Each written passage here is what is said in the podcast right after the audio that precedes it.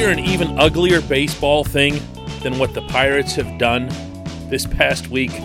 Well, I've got it topped pretty easily as of late last night. Good morning to you. Good Friday morning. I'm Dan Kovacevic of DK Pittsburgh Sports.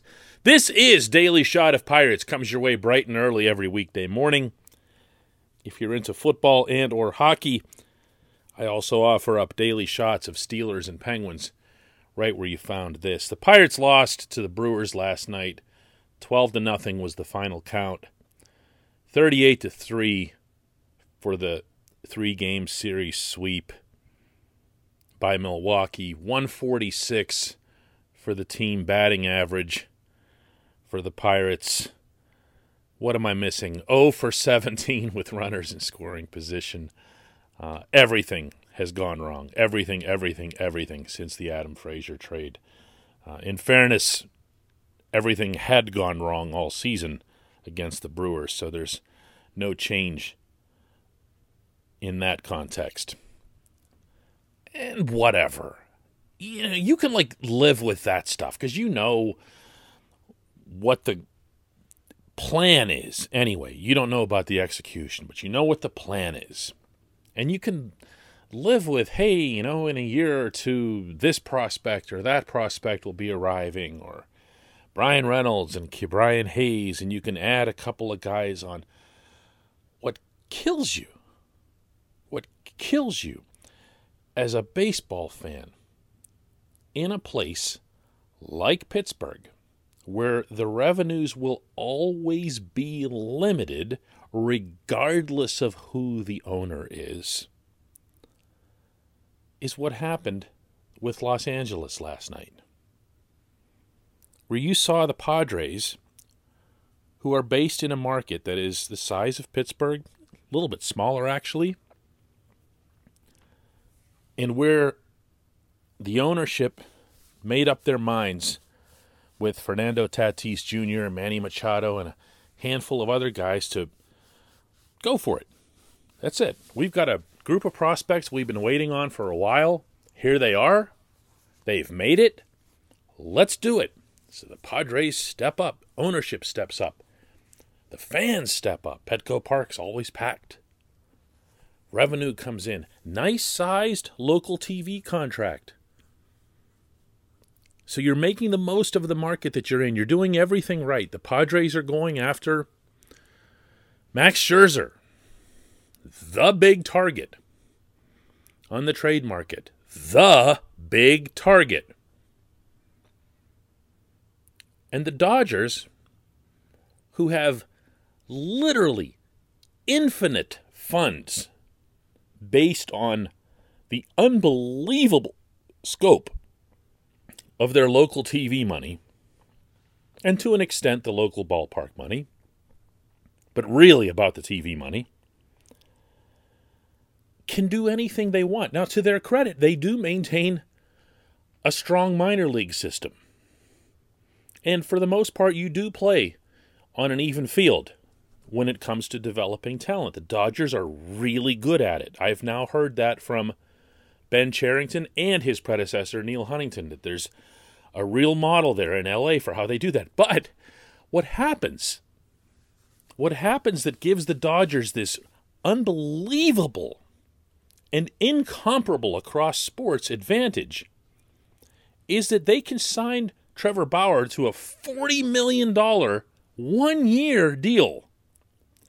And it goes kablooey, which it did because of the accusations that currently have Bauer semi suspended. He's still getting paid, he's not playing. And that's something that would destroy any other franchise. You'd have 40 million idle dollars on your payroll. To the Dodgers, it's nothing. They just go and they add Scherzer and Trea Turner and anybody else they want, basically. Oh, we don't have Bauer? Okay. Oh, wait, it looks like the Padres in our division are trying to get Scherzer. Well, we can't have that. So they go into their minor league system, which they don't even really need to use because they can buy up anybody they need to fill the diamond. And they give up a bunch of prospects because they don't mean as much to the Dodgers because they can just go get Mookie Betts. And there it goes. There it goes. Padres end up going for Daniel Hudson instead from the Nationals, one of baseball's better relievers. Guy that pitched here, of course, briefly. Not well. And the Dodgers payroll, once all this is formalized and completed, for this year will be $307 million. Now, I could put that into terms of what the Pirates' payroll is, and I will in a second. But that doesn't matter. That doesn't paint the real picture here. The Dodgers will be at 307 million, the second highest team in baseball are the Red Sox at 205. Almost a $100 million gap between the Dodgers and everyone else. And people will come back with luxury tax is really working. The luxury tax doesn't work. Anytime any team has wanted to blow up the luxury tax, they've done so. They say, heck with it. They get consumed with the moment. We'll end up paying the tax. They don't care. Why? Because they have infinite funds. You know what? On one hand, good for them and yay, America and whatever else here. The fact of the matter is, other teams aren't playing by the same rules. That is the essence of fairness in sports is that you start out with the same system, with the same chance. There is a reason that the National Football League, the National Hockey League, the National Basketball Association, Major League Soccer, every other entity in North America at the highest level professionally has a salary cap system. Understand when I say that it's salary cap system. Because normally, especially in Pittsburgh, the reflex is to say, "What about a floor? You got to get the cheapskates like Bob Nutting to spend up to." There's there's no such thing. A salary cap system produces a range of 20 million between cap and floor. Never even has to be said. Never have to state the word floor. A $20 million range exists in the NFL. A $20 million range exists in the NHL. A $20 million range exists in the NBA. And if you put in a cap system into baseball, there'd be a $20 million range. Oh, also, greatly expanded revenue sharing so that every team can afford to be in that range. Bob Nutting is passionately in favor of a cap system to break up another myth that's out there. He and Travis Williams would throw themselves in front of moving vehicles to have a cap system in baseball because the Pirates would be able to compete fairly. The Pirates would benefit immensely, and so, by the way, if it helps convince you, would their bottom line. But it, it, nothing happens. Nothing happens. When these stories occur, even as big as the one last night, watch the complicit reaction of the national baseball media. They start cheerleading sounds like they're cheering for a team, and they're not. They cheerlead for excitement regarding the transaction. Ooh, look what the Dodgers did. Who's gonna beat the Dodgers? That kind of stuff. As if this is good for the health of the game. The same way you'll see these guys type things like, well, that's just the natural of order things. You know, that, that happened when the Mets started spending money. This is how it's supposed to be. The big bad Mets are back and spending again. Things are normal.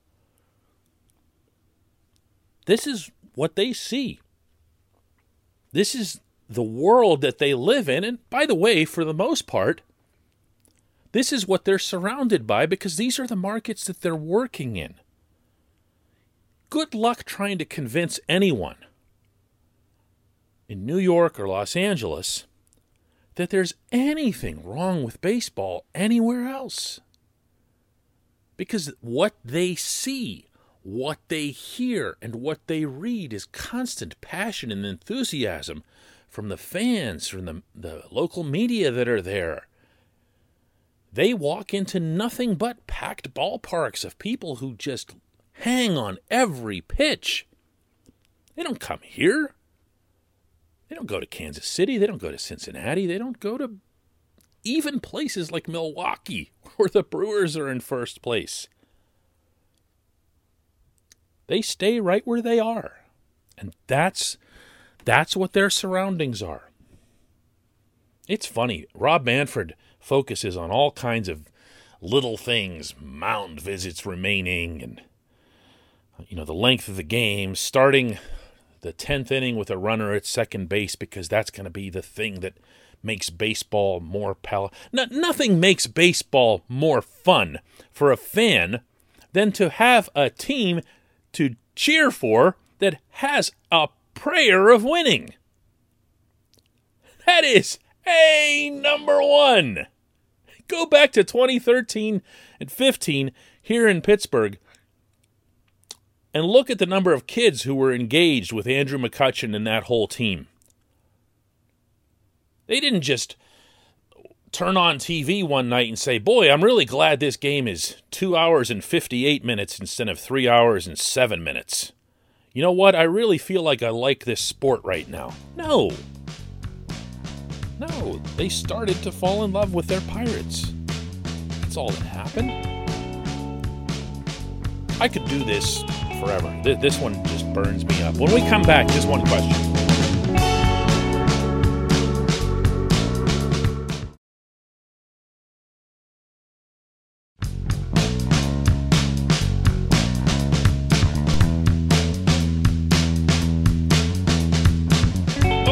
It's time for just one question, and that's brought to you always on this program by the good people at North Shore Tavern located directly across Federal Street from PNC Park. It's the home of Steak on a Stone, home of our solar system's only truly dedicated Pirates sports bar.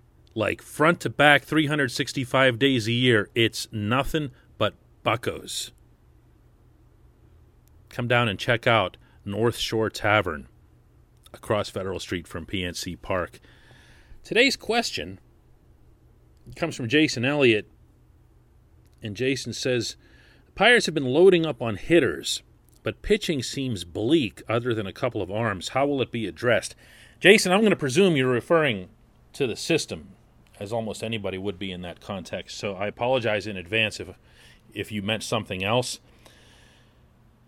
The system is in fact being loaded principally with position players every single time I try to get out of Cherington anything about position this, position that, he gives this same like semi smile.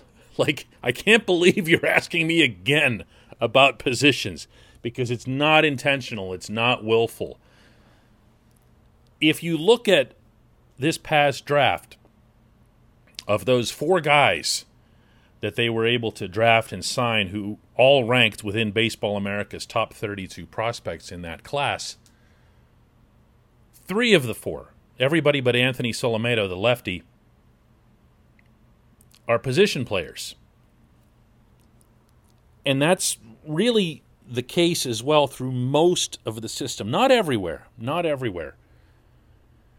I will say that in AAA, once they get healthy, and ideally they do get healthy, Roansy Contreras, a starter throwing 100 miles an hour with a bunch of other weapons, Miguel Yajure, who has the best off speed stuff in the system, and probably some of the best poise as well. Both of them are in a shutdown mode at the moment, which is concerning. But if they prove to be healthy, those are very viable prospects to pitch in Pittsburgh next season. In Yajure's case, it's a no brainer. from there, this is where it gets a little rougher because you have to drop all the way down to Greensboro. That's not to say that there's nobody in Altoona, but it's, you know, Greensboro is where you have Quinn Priester and Carmen Mlodzinski and, and, and other guys that have been high draft picks, high pedigree types that you're really looking forward to seeing shoot up the ladder here sooner rather than later. They've had their own hiccups along the way. They're baseball prospects, that'll happen, but they exist. That said, you're right. You're right that the position players definitely outweigh the pitchers when it comes to the Pirates' best prospects. I'm not sure I would go so far as to say the pitching is bleak because it's better than what it was under Neil Huntington and Kyle Stark, but it, it's still got a ways to go. Now, how will it be addressed is the actual question that you asked. Again, when I bring that up with Cherington, and, and I did just a couple of weeks ago at PNC Park, his response was look, if we have too much of one position and we don't have enough of another, we'll go and get them. You know, you can trade. You can trade prospects for prospects. Those aren't common trades, but they're also not unheard of. Uh, you also can say, all right, well, we're in the major leagues right now, and we have all these position players coming up. And because they're all still in their first three years in the bigs, they're going to cost us like nothing. We can go cue laughter, spend money. Now, you're not going to be in the market for, you know, what Trevor Bauer was commanding from the Dodgers before his suspension, 40 million a year or something insane like that. And you don't have to be playing in Max Scherzer territory to pull this off either. You just, you know, fill the rotation up if you've got a rotation of, let's say, JT Brubaker and Yajure and Contreras and, you know, guys that just kind of fill out the rotation, uh, the Chad Kuhl types, Steven Brault types, um, they're out there. But then you bring Quinn Priester up into the mix at some point, not next year, but the year after that you can have enough. If you don't, you're probably looking at needing one or two pitchers, and that is a feasible thing to expect to get from the outside. So there's ways to do it. The, the priority is just to get the best players at whichever position, place them where they need to go, move them as needed along the way to where they're best but to not really worry at all about positions until they're closer or in Pittsburgh. I appreciate the question. That's good stuff. I appreciate everybody listening to Daily Shot of Pirates. We'll do another one of these on Monday.